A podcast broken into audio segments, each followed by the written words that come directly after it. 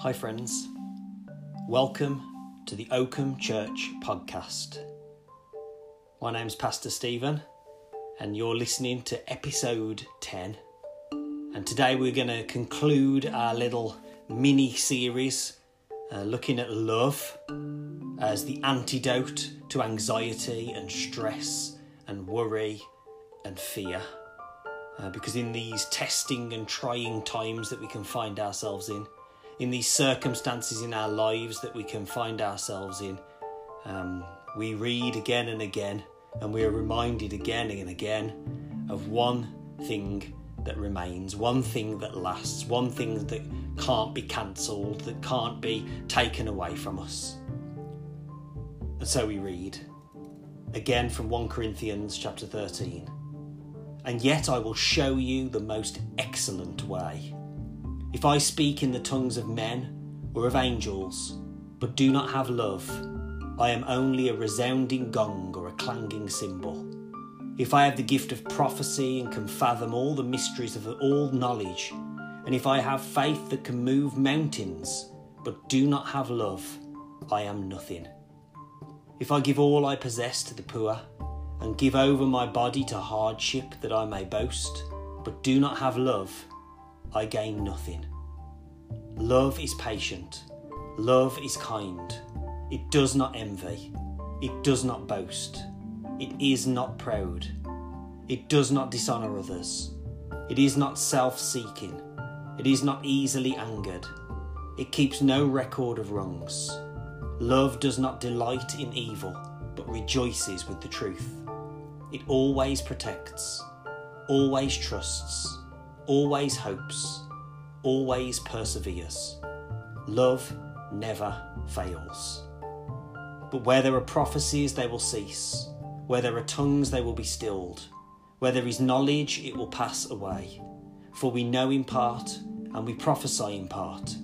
But when completeness comes, what is in part disappears. When I was a child, I talked like a child. I thought like a child. I reasoned like a child. When I became a man, I put the ways of childhood behind me. For now we see only a reflection, as in a mirror. Then we shall see face to face. Now I know in part. Then I shall know fully, even as I am fully known. And now these three remain faith, hope, and love. But the greatest of these is love. I just want to welcome you again and, and, and say you are welcome here, you are safe here. This is a place where you can come and to just think and have space to breathe and just be. Uh, so you are welcome here. As I've said before, if you've got any questions, any issues, any comments, any suggestions, any ideas for upcoming podcasts, then please don't hesitate um, to get in touch. Uh, you can email the podcast on theocp at mail.com.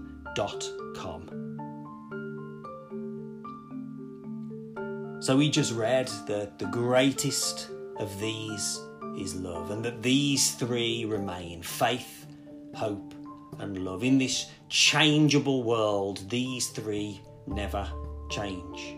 In this unknowable world, these three are known by us and know us. Uh, we're told elsewhere in the Bible that um, Jesus Christ is the same yesterday, today, and forever. That Hebrews reminds us in that verse that, that, that Jesus doesn't change. Just like we've just been reminded in 1 Corinthians here that faith and hope and love don't change. And that's the big the big kind of takeaway, the thing that was put forward on Sunday and the thing that's going to echo through this thread that's going to run through this podcast as well. That God doesn't change. But also God changes us. Now, as humans, we don't tend to like change very often, do we? We seem to be creatures of habit. We like our routines and our schedules and our plans. I think one of the reasons that so much of this lockdown and second lockdown and isolation and working from home and sheltering in place and being put on furlough and, and all these other disruptions to our normal, regular routines of life is just that. That those routines, that regularity, those things that we think don't change, all of a sudden have stopped. All of a sudden things have changed. And it shakes us, doesn't it? It rocks us. We don't like change. Just think about how we act or how we react when those routines or those schedules or those plans get disrupted or get changed. Just think of some of the, the feelings that you have felt within you, that you have experienced. Think of some of the conversations that you've been having over the past month, since March now, about how things have been disrupted, whether it's stuff to do with work, stuff to do with family and relationships, stuff to do with church, whether it was big events that have had to be cancelled, so weddings and holidays and, and trips out and all sorts of things think about the kinds of things that that's stirred up in us, the, the kinds of ways that we've acted and reacted to that change in our lives. And you will very quickly come to the realization that we don't like change.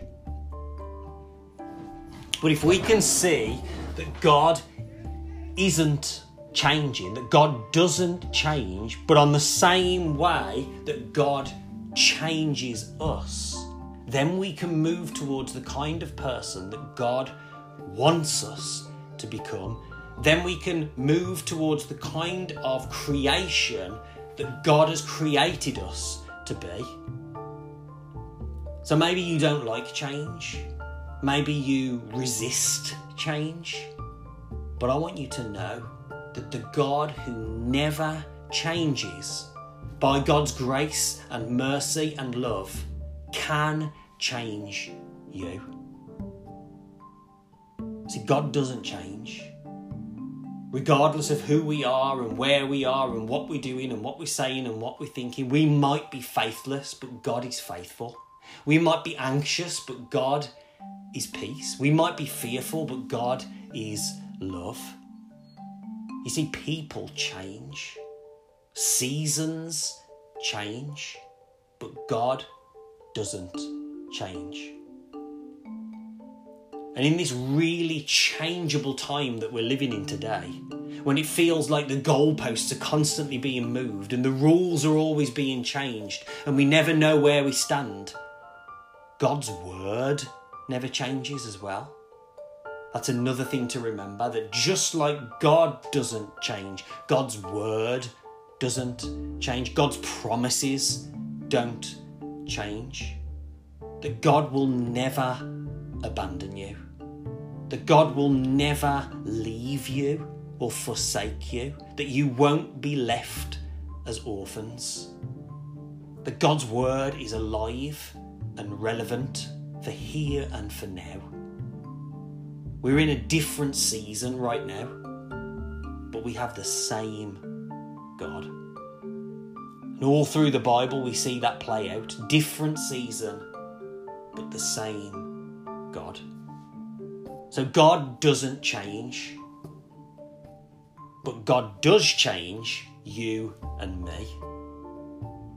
See, being a Jesus follower doesn't make you just like all the other Christians. It's not like once you sign up and join this this Christian club, all of a sudden you become like these um, cloned sheep like one of the flock of many. Eh?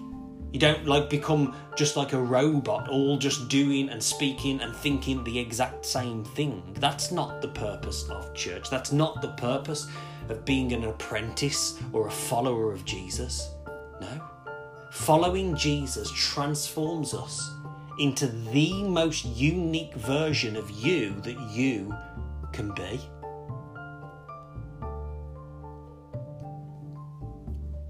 See, we don't grow by staying the same. We don't grow by refusing to change and refusing to move and refusing to adjust and to adapt and to alter. We don't grow by staying the same. We don't go anywhere. In fact, we don't even just stay where we are, do we? If we refuse to change, we're going to die. If we refuse to alter the way that things are doing and progress and move towards growth, we're not just going to stay where we are, we're going to slip and fall back.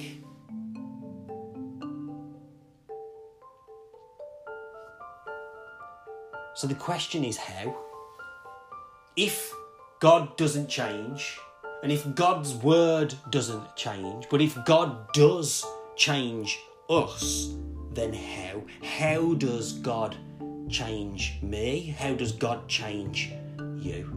How does God take the me, the me that I wish I wasn't, and change me? How does God take you, the you that you always said that you'd never be again, and transform you? How does God move us, as it says in His Word, from glory to glory? How does that happen? Well, as I said on Sunday, it happens in two main ways. It happens through God's love, and it happens through our circumstances.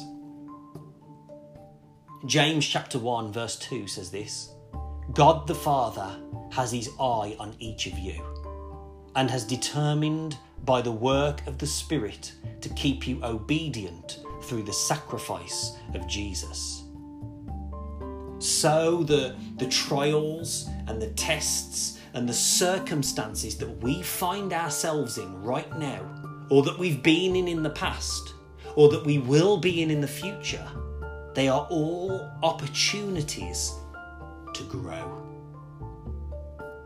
It's kind of like our hand is almost forced, and we have to lean on God more. We have to trust more, and we have to obey more as Richard Rohr says, and I have an interesting relationship with Richard Rohr where sometimes I'll hear him speak on a podcast or I'll read something in his book and think he's an absolute genius, and then other times I think he's crazy. But he says this he says, the two greatest teachers in life are love and suffering. And that's so true, isn't it? If God's love and the revelation of God's love and God's love to you from God Himself or from God's love to you through the love of others, or if God's love to you through nature and creation and, and whatever else, if that experience of love doesn't change you, then the suffering will then going through those hardships will, going through those trials will, just like we're told in the Bible that this acts like a refining fire, that this burns away all of the all of the rubbish, all of the impurities, and in the end we come out stronger, we come out better, we come out more the the you than you're that you're supposed to be out the other side of it. Or it's like this image of the wheat and chaff that's used in the Bible as well where you get threshed. That's not a pleasant experience, being smacked around and beaten about and thrown up in the air. But how much of life feels like that? Anyone right now feeling like they're being smacked on the floor or thrown up into the winds of chance? Yeah. But maybe, just maybe, maybe that thing that you're going through that feels like it's burning you on the inside, maybe it's refining you. Maybe that thing that feels like you've just been tossed into the wind and is under no control whatsoever, maybe that is blowing away that chaff to leave just the pure wheat. Maybe we're going to come out the other side of these circumstances changed. Because God doesn't change and God's word doesn't change, but God changes you and me. God doesn't change and God loves you and wants only what's best for you. And maybe your circumstance actually is 2020. The circumstance that you find yourself in right now is basically summed up in this whole entire year. 2020 is your circumstance. But then 2020 is going to get you to obey and to trust and to move and to grow and to push out and to be healthy like never before. God loves you just the way you are, but God loves you way too much to leave you that way. So, friends, please know in this short time that we've had together on this podcast today, Know that God doesn't just love, God is love. Grace and peace.